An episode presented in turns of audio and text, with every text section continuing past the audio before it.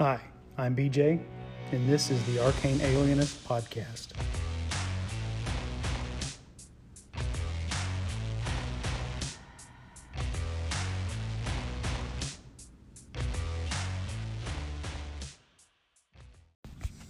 All right, um, I'm going to take some calls uh, based on uh, the last couple of episode, uh, episodes I've done, um, and then I've got an unboxing uh, and that's what I've got for this episode. So let's start with the calls. Hey, BJ, again, always enjoy your recaps.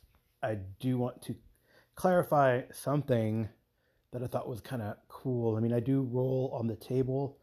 Uh, I think the only thing I rolled accidentally whispered was the hag's um, attempted spell check, uh, but you just t- totally destroyed it with your roll on the counter spell. She had rolled an 18 and you had rolled uh, much higher than that. And then, um, and I kind of like the counterspell could have been kind of cool, but of course it was erased once Idris cast the Rainbow of Death and blew everything out of the first floor of the castle, or all the enemies at least, except for the the giant troll, which which I rolled a twenty and it saved automatically, which was kind of funny. But um, hopefully it becomes an ally, or maybe it'll be a thorn in the side, a notch on the the moonblade, uh, or what have you. Uh, I got more. I got more. Yeah, the the fight with, with the cloaker was really cool. It definitely triggered some nostalgia. I remember um, the module that where it was these things were introduced, and then the, of course, reprinted in the Monster Manual too.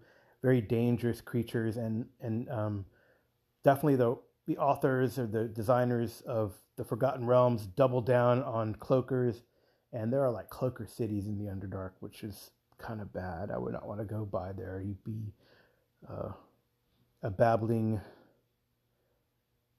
a babbling maniac with all that moaning that these cloakers can do. Anyway, the cloaker fight was really cool to me. I thought um, that so when after Idris had actually knocked it, you know, made it leave or or release him from the fire, something else happened there were a couple rounds there, so I guess I got another one. And I, am just wanting to highlight this because to me it shows the beauty of the D20 opposed roll mechanic. Um, so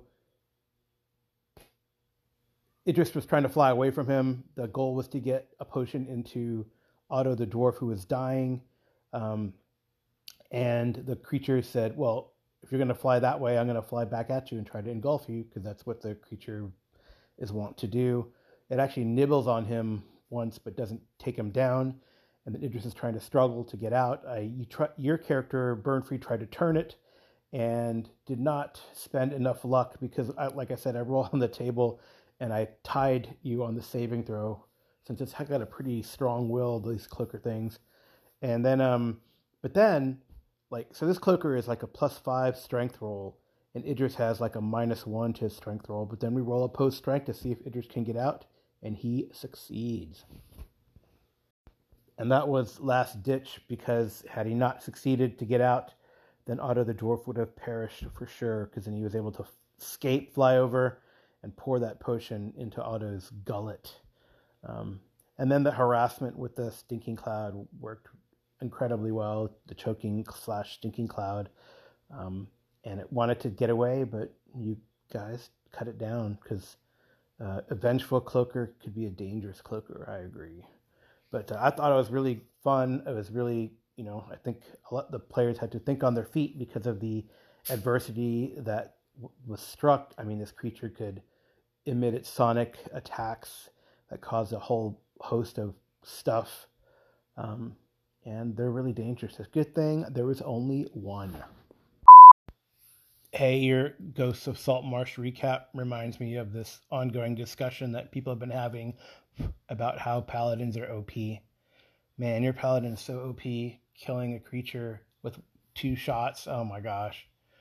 if I were that GM, I'd just rage quit right there. Actually, I'm just kidding. I don't care. I think it's cool when players have moments that shine and they feel heroic about it. It's pretty cool. Um, so other play, other GMs kind of don't like that. But um, it sounds like your GM got a kick out of it. So kudos to you for finding that good group, and uh, I hope to hear continued recaps of the Ghosts of Salt Marsh. That was Karl Rodriguez of the GMologist Presents. Uh, most, mostly referring to our my, my summary of our last uh, Dungeon Crawl Classics game and some some details I glossed over overlooked, including one that I got wrong that I I did use luck to try to turn the creature, but it wasn't enough, uh, and it was a, fluke of a of a long shot on an opposed strength check between a very weak character and a very strong monster still went in, in uh, the favor of the care the player, and um, he managed to wraggle away. I thought I thought that we were TPK'd for sure on that one. It was a great encounter, um, and yeah, those are spooky, creepy uh, monsters, and I'm gonna have to remember to put some in my next uh, Underdark scenario that I that I run as a DM.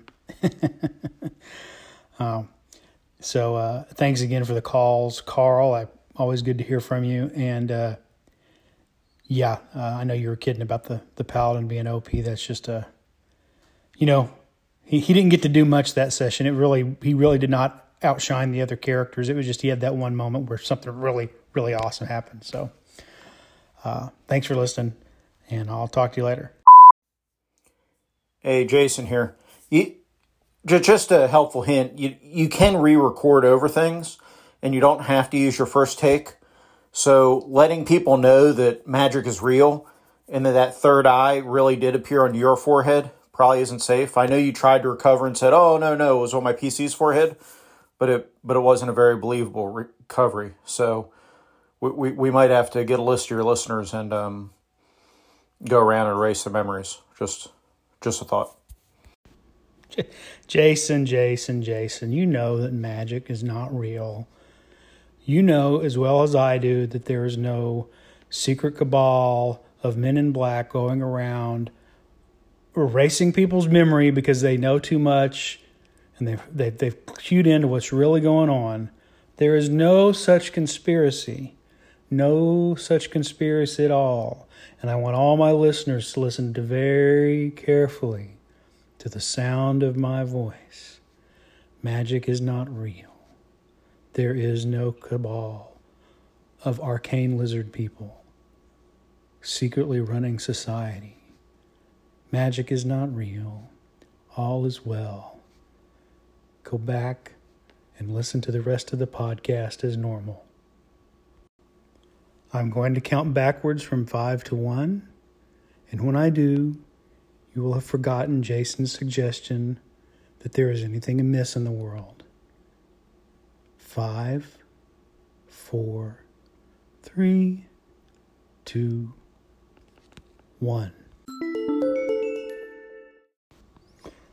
All right. Well, now that we've heard about Dungeon Crawl Classics from Karl, um, and uh, let's let's have a uh, let, us hear from Daniel Norton about something else. Hey, BJ, Daniel from Bandits Keep calling in. Um, so I'm a little behind, so I think I'm two episodes behind, maybe. And uh, you're talking about using fantasy grounds now with OSE, which is really cool. Yeah, I saw that announcement as well. I mean, I'm not a virtual tabletop person, but I think if I were to try to use one regularly, fantasy grounds seems like a really good option. Um, but it, the reason why I'm calling though is because you're talking about the single saving throw, which I also think is a really good mechanic. But it's interesting because if you think about saving throws from the, you know as I am because I'm going back to playing OD&D, the it doesn't make sense to do a single saving throw. and the reason why I say that is because in OD&D, the, the saving throws, uh, or at least in chainmail, we'll say, which is where they come from, the saving throws are really tied to the monsters, which then makes sense, right? You only make a turn to stone save if you're fighting against a Medusa, basically, because a Medusa can turn you to stone.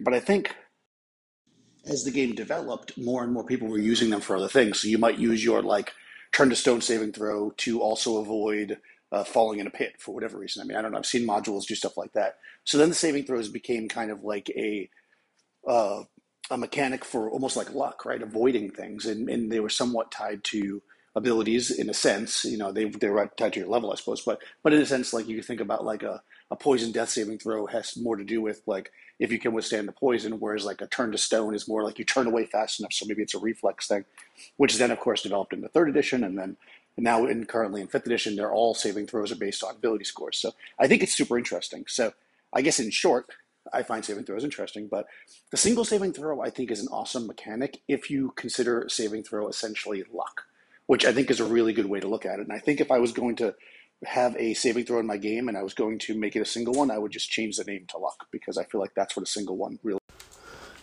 Hey Daniel, um, I think you know great points all around. I think it, it's interesting because I I pulled the single saving throw mechanic that I'm using right out of White Box Swords and Wizardry, uh, which is itself, uh, other than a couple of tweaks, OD&D kind of, or at least it's based on OD&D. I guess it's not a perfect retro clone of it, but um, the interesting thing I find was in the Swords and Wizardry White Box, it it's a single target value regardless of what you're saving for but it technically could be considered six saving throws because it suggests one option the DM might allow you to do is if you have exceptionally high or low ability scores to determine which ability is most relevant to the effect you're trying to resist or avoid and apply that to your uh, to your roll.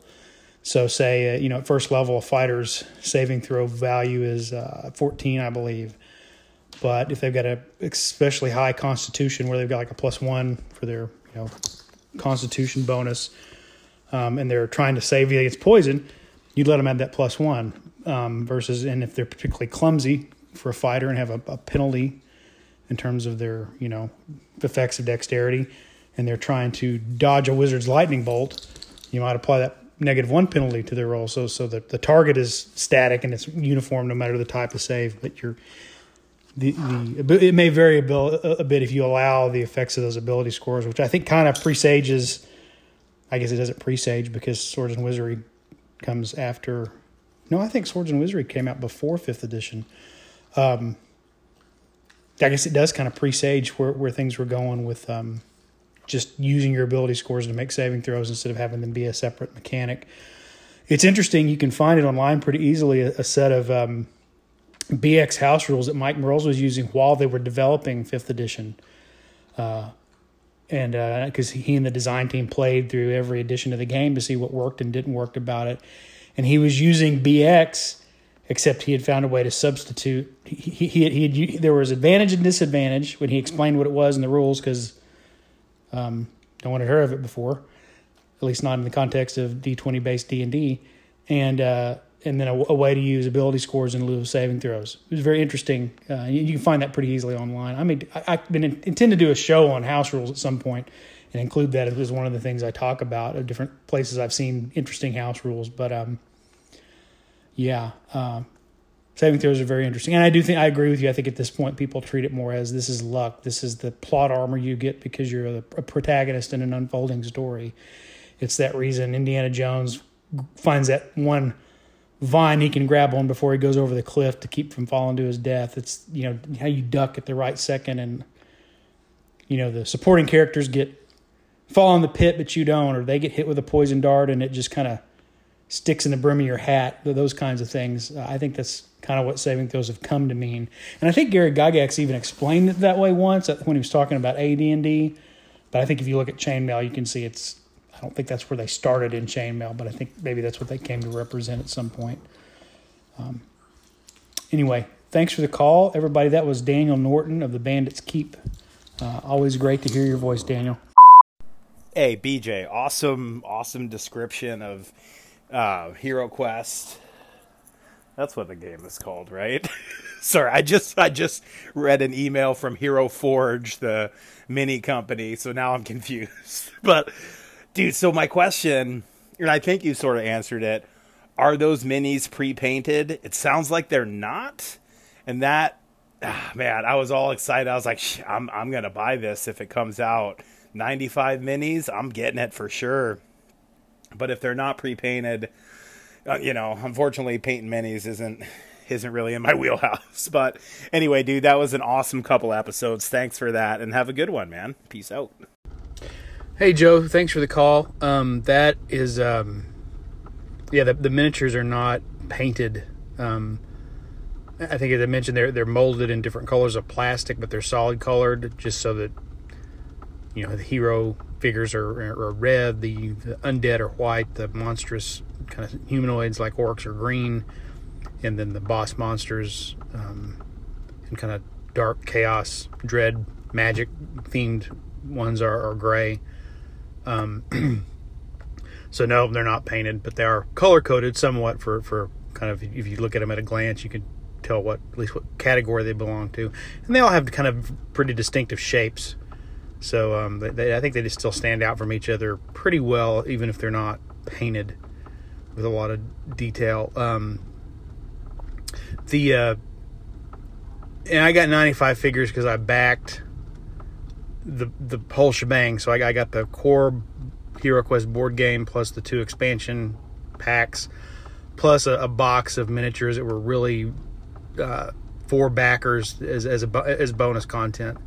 Um, if you get the core board game, which I think is going to be available for retail, if not by Christmas, at least supposedly by the end of the year, maybe. Um, although Christmas is only a few days from the end of the year. I, I, think that's going to retail for about a hundred dollars, and it only has 35 minis plus the board and the cards and everything in it. So uh, it's got the four core heroes and then and then 31 monsters, and then what bulked that up was the, the two expansion packs. Each have about I think one has 17 and the other one has 18 miniatures in it. Yeah. Um, and then those ones that just they kept tacking on for stretch stretch goals, which I think three of them were exclusive because they're related to sort of non-player characters that show up just kind of in the the premise of even as a board game. There's kind of a theme and a story going on. Um, figures for those characters that you don't need to play the game. They're just kind of cool figures to have. Uh, I think I suspect most of the other ones that we got, the, the alternate sculpts for the monsters and heroes, are probably going to show up again in further expansion packs. Uh, they've announced one went up for pre-order, and the lots they had for pre-order were gone in like 20 minutes. Uh, for their first additional heroes, which is called a knight, and they're, they're going to release that in December with a male and female alternate sculpts of, of, of a knight figure, which is um, kind of I guess could be kind of a stand-in for the barbarian as, as the, the primary warrior of the group. But um, uh, and I think, and then there's a there's an image where they a guy from Hasbro is being interviewed or given something, and you can see artwork for one of the old expansion packs that they, they haven't done yet. That they're like, oh, that's kind of cool, and it's one that adds like winter themes like Yetis and stuff. And it came with a in the old days, it came with a female barbarian um, figure. So I, I, the suspicion is the the one that we got in the as a stretch goal will will be in that expansion pack if they're following suit. But who knows? there's a lot of speculating going on, and uh, a lot of times speculation is turns out to be wrong. But yeah, so they're not painted, um, and you're not gonna. I don't think you're ever to get the opportunity to get nearly hundred minis from them in a box the way we did for back in the. Uh, the both tiers of the the backers the the it wasn't Kickstarter it was it was Hasbro Pulse their own version of in-house Kickstarter but but yeah you can still piece it together you know in the in the coming year or so for the most part. Um, you know, don't don't let yourself get fleeced on eBay. anyway, I hope that helps, and uh, thanks for the call, Joe. Hey, BJ Jason here. Yep, I would love to do an online game of Hero Quest with you. Actually, the one time I have played Hero Quest because I owned it, and never played it. The one time I did play it was online. Dave Aldrich over at the you know defunct D Percentile podcast had hooked up with a gentleman in Canada who was had it all set up online, and we got online and played it one time, and I had a lot of fun during that one session. So I'd love to do that again, and yeah. So if you decide to do that, please let me know and include me in that. I would r- really enjoy it. Oh, there you are, Jason. Uh, everybody, it's Jason Connerly from the Nerds RPG Variety Cast. It was I thought we were going to get through a whole show without hearing from him. Uh, yeah, Jason, we'll set that up sometime, um, and it'll be a lot of fun. Maybe, maybe we can do an an anchor. Maybe we can do an anchor special of all the uh, all the anchor podcasters playing Hero Quest on online. Um, thanks for the call, everybody. Um, again, that was Jason. I want to thank J- Jason Connerly of the Nerds RPG Variety Cast. Uh, earlier, we had calls from Karl Rodriguez of the GMologist Presents, Joe Richter of Hindsightless, and Daniel Norton of Bandits Keep. As always, I appreciate you guys' calls, and I encourage everybody who's listening go check out their content. They all have great podcasts, and uh, Daniel also has some good YouTube videos. So be sure and give them a give them a, a listen and or watch. All right, we're to now move on to some unboxing.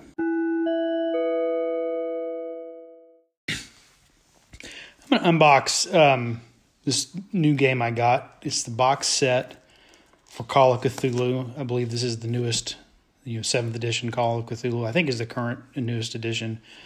I've actually never played in Call of Cthulhu or ran Call of Cthulhu. I've listened to some other people play live plays, uh, heard people talk about it, but I have never played it myself. Uh, and probably uh, what I found is when I get interested in a new game system, the only way to ever get get things going with with my group is to buy it and run it myself. Um, anyway, um, so it's interesting. I got this. Uh, I'm going to a plug, which I'm sure will not mean anything to most of the people listening because you don't probably don't live anywhere near where I do. But I bought this today at um, Wizards Asylum in Norman, Oklahoma, and I have a long history with that particular uh, business. Although they probably don't know me from anybody, but when I was a kid, I lived in a little town of less than 800 people in northeastern Oklahoma Needless to say, we did not have a local comic book store or game shop.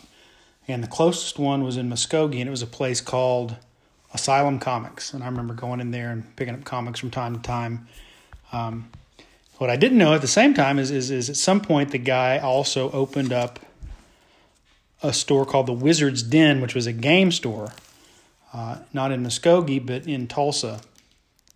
Um, and at some point, uh, when I was in high school, or might have, might have been when I was in college.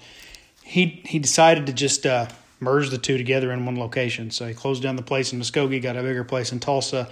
The Wizards Den and Asylum Comics became the Wizards Asylum, and so um, uh, I continued to use that place after I'd finished school and moved back to the area for my comics and, and to buy Warhammer models and miniatures and uh, um, know, that was kind of my go-to place. So when I moved away from the Tulsa area about six years ago, I was kind of sad to leave that place behind. That was that was my go-to place, even though I it was still about an hour an hour away from where I lived. It was pretty easy to get to.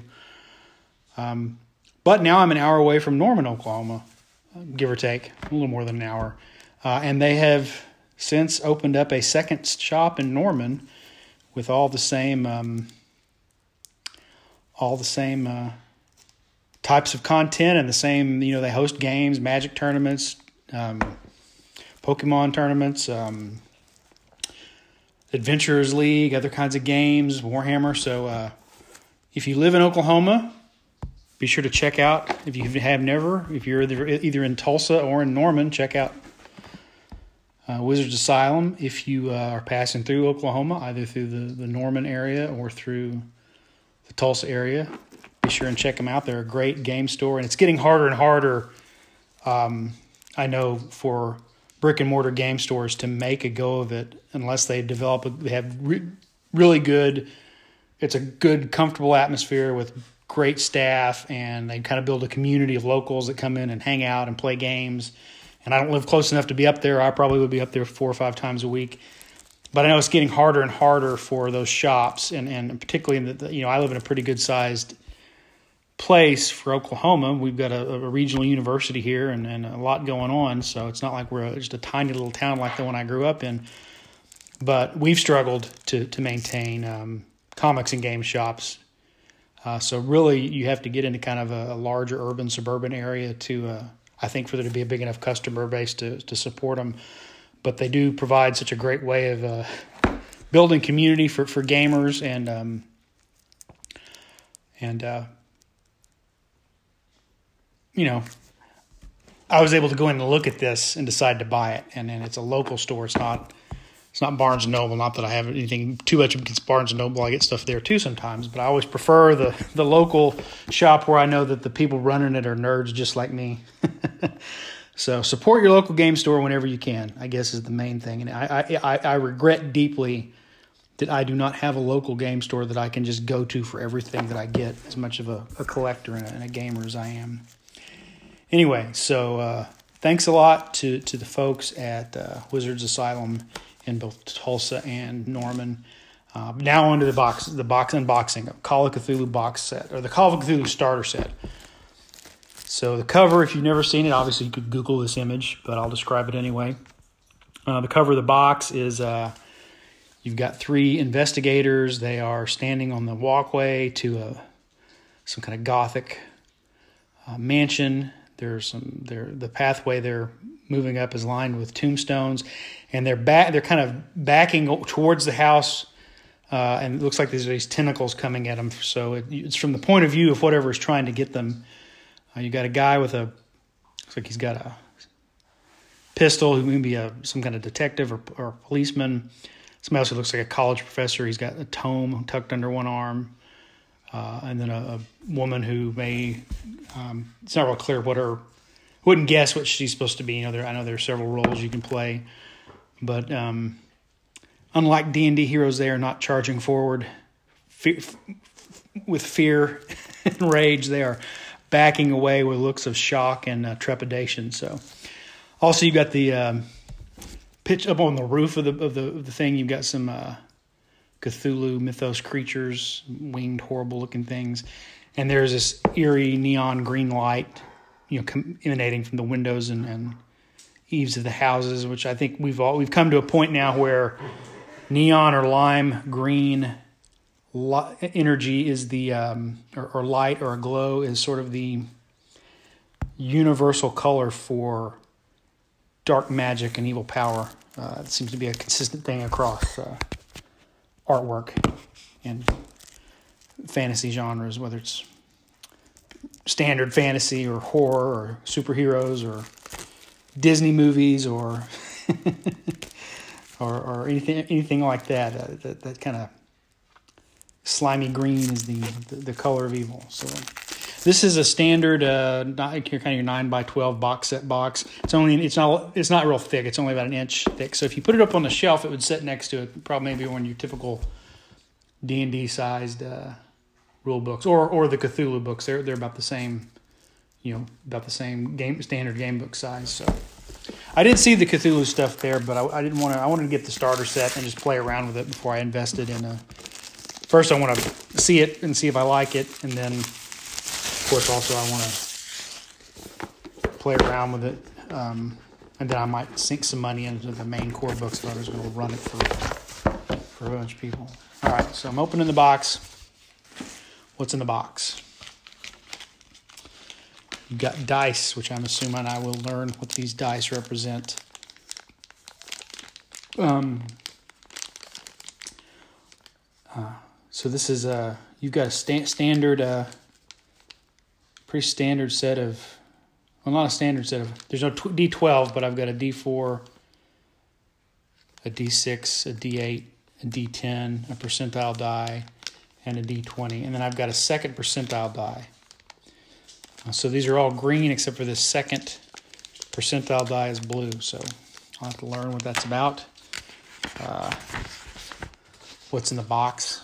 Now I'm hearing TJ Drennan's theme for Jason Connerly's podcast, What's in the Box. um, this box contains everything you need to play Call of Cthulhu. Inside, you'll find the following items Book 1 Alone Against the Flames, a solo introductory adventure which teaches you the basics of Call of Cthulhu as you play through a mystery. Hmm. I'll have to play through that. Maybe I'll record myself doing it and then post it as a solo play. I don't know.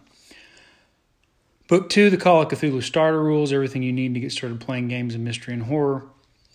Book three, Paper Chase and Other Adventures, three starter scenarios to mystify, perplex, and scare.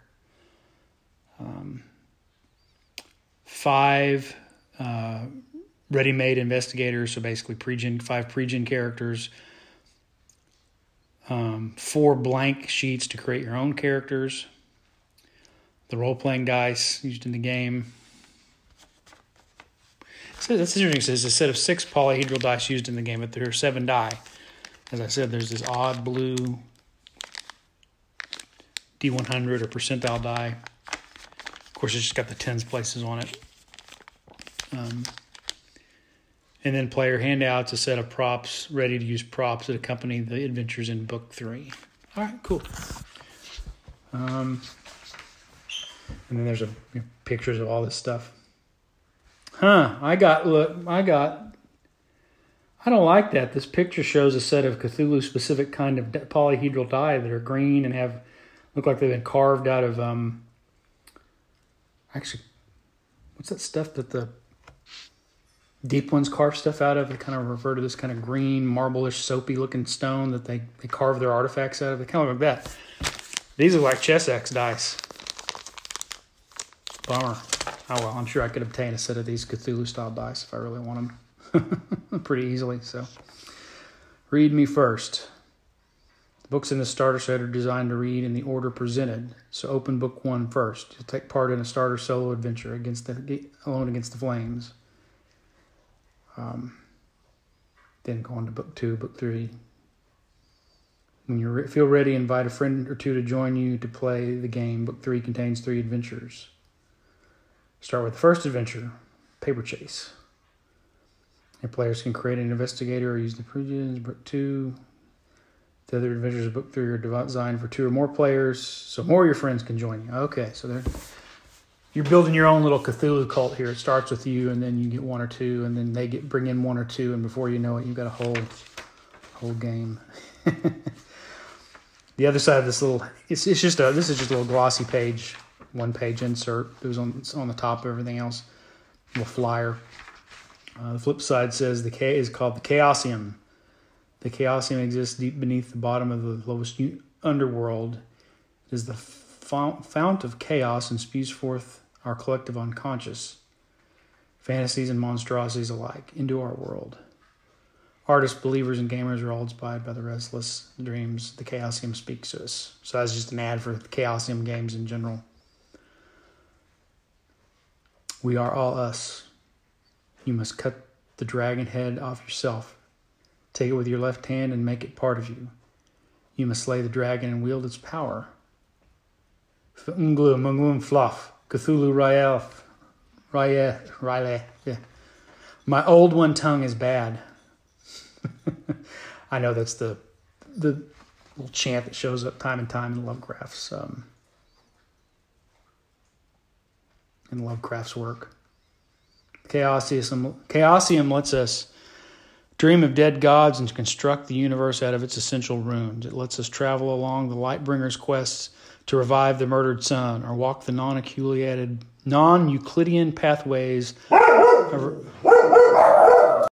you guys done? Can I can I continue now? Yeah. Yeah, my dog's got upset about something outside the window. Hopefully, it's not a great old one. Maybe it's just a shoggoth. Um, the Chaosium lets us dream of dead gods and construct the universe out of its essential runes. It leads us. It lets us travel along the Lightbringer's quest to revive the murdered sun or walk the non-Euclidean pathways of R'lyeh's nightmare corpse city. Um, it is the mundane and gray world. The Chaosium brings your un- tamed imagination to life. Through role playing games, books, board and card games, comics, and more, guard yourself with the Elder Sign and fortify yourself with rune magic. I'm sure that's a shout out to RuneQuest. Um, it's time to begin your adventures. That's what this is just an ad for Chaosium in general. Okay, what do we got in here? Get these out of there. Ooh, got quite a bit. Um, see, book one, Alone Against the Flames. We got a picture on the front. These these look like uh, covers of old pulp novels, of course. Um, these are also glossy. These are staple bound. This one's 55 pages. Um, 56 if you count the back cover, I guess. Um, book one, Alone Against the Flames. This is a solo adventure. Um, I won't read through all this, but it's a self-paced. Kind of, kind of reminds me a little bit, slightly of the self-paced adventure in the old, uh, uh, the old red box from D and D. You know, they would show you how to play by pacing you through a, a small dungeon. Um,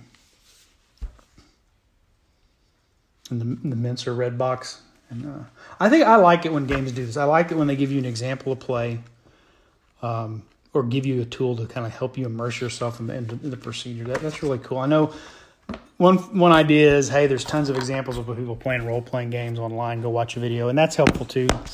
Um, but when you're looking at a way you're trying to introduce somebody to a new game, something they've never done, or maybe they've role played, but it's a, it's a different game than one they've ever played, I think it's kind of neat to have something like that. The introductory rules shows another set. I think it's supposed to be this. Yeah, it's the same set of adventure. Not not the ones on the front of the box. These, look slightly different. Although they could be the same people in different clothes because they. It is a, a man with a fedora and a gun, a woman, and then a a guy in a a suit. It looks like a tweed jacket. So they look slightly different, but it could just be people dressed differently. Um, they're running through the forest, being chased by some kind of horror and behind them, again, all screaming and running in terror. Uh, and so this is the just this is probably just the introductory rules to uh, how to play the game. This would, I guess, stand in it for a you, when you're just running through this box set, probably the the equivalent of a game master's guide. Book three, Paper Chase and Other Adventures. Let's see.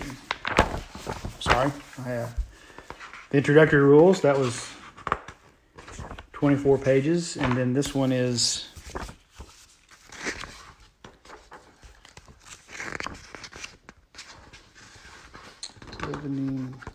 eighty pages. Um, this this again contains three more adventures. Uh, so again, I'm not going to read through these. I never read through an adventure unless I'm going to run it because who knows? Before I get to it, somebody may want want to run it, and I can play in it. So. Um, and then we've got some, this promise some character sheets here. We've got, these are 1920s era investigators. Let's see, we've got Jesse Williams, a history student from Bo- from from Boston, but lives in Ark. I think these people are probably all going to live in Arkham. uh, you got the front, you know, sheet front and back. It's got the uh, characteristics, their luck, their hit points, sanity, uh, investigator skills, weapons, and on the back, just traits. Um, more description, their gear and possessions, cash and assets, and quick reference rules to um, to uh, how, how the, the, mechanics work. Um, I like this one. In the bottom, this says fellow investigators. You got to pick me in the circle and then it's surrounded by one, two, three, four, eight more, up to eight more character and players. So you could very quickly, I guess, it make it easier to remember your fellow players' uh, names and their characters' names. All right, who else do we got in here? Keiko Kane. Oh no, Karl. Karl Rodriguez. This is your this is your wife's character. Have you been? Is this the adventure you ran her through? Uh, did have I been? Have, have you spoiled me on the uh, one of these adventures by me listening to your game summaries? uh, this is a science student from San Francisco in Arkham. I think I think maybe it's just loosely based on this person because when Karl ran ran, I believe at that point, uh, Amy playing Keiko, she was a uh, full fledged psychiatrist. So she had she was not a science student. She had fin- not only finished college but finished medical school and residency and was practicing as a psychiatrist. So. Um, we have Lu- Lois Russo from Arkham, New York, an engineering student. Nevada Jones, an archaeology professor. Um, yeah, I wonder where they got that. He's even wearing a fedora and looks like he needs to shave. Wentworth Avebury, a languages professor. All right, so those are your pre-generated characters. They got some blank character sheets, as, as I mentioned. And then here we've got some of these props. We've got some handouts that look like, you know, there's a letter difference in the years of after nightmares events of that in my youth. So yeah, things you would expect in sort of pulp era investigation, and in Cthulhu, um, you know, correspondence, notes, excerpts from someone's uh, diary, a new here's one looks like a newspaper clipping. Um,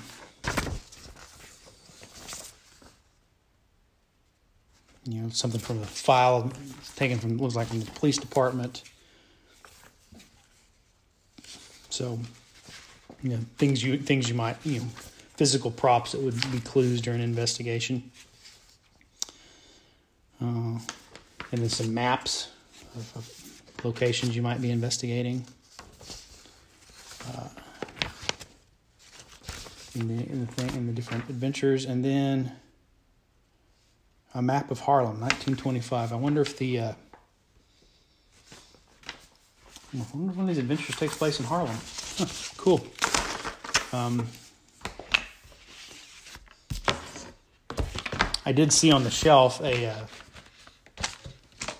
Call of Cthulhu supplement. It looked like it might have been been set in Harlem. I don't, I don't know. I didn't. I just kind of glanced at it. I, I went in and I didn't didn't thumb through all of them. I was running short on time when I noticed they had Call of Cthulhu stuff, and I just grabbed the box set because I intended to, to get it sooner or later. Anyway, this looks like it'll all be fun. I'll, I'll be back with more details once I maybe I play through that solo adventure, or like I said, maybe if I have time, I'll record it if the dogs will be quiet. all right, that's it for the unboxing.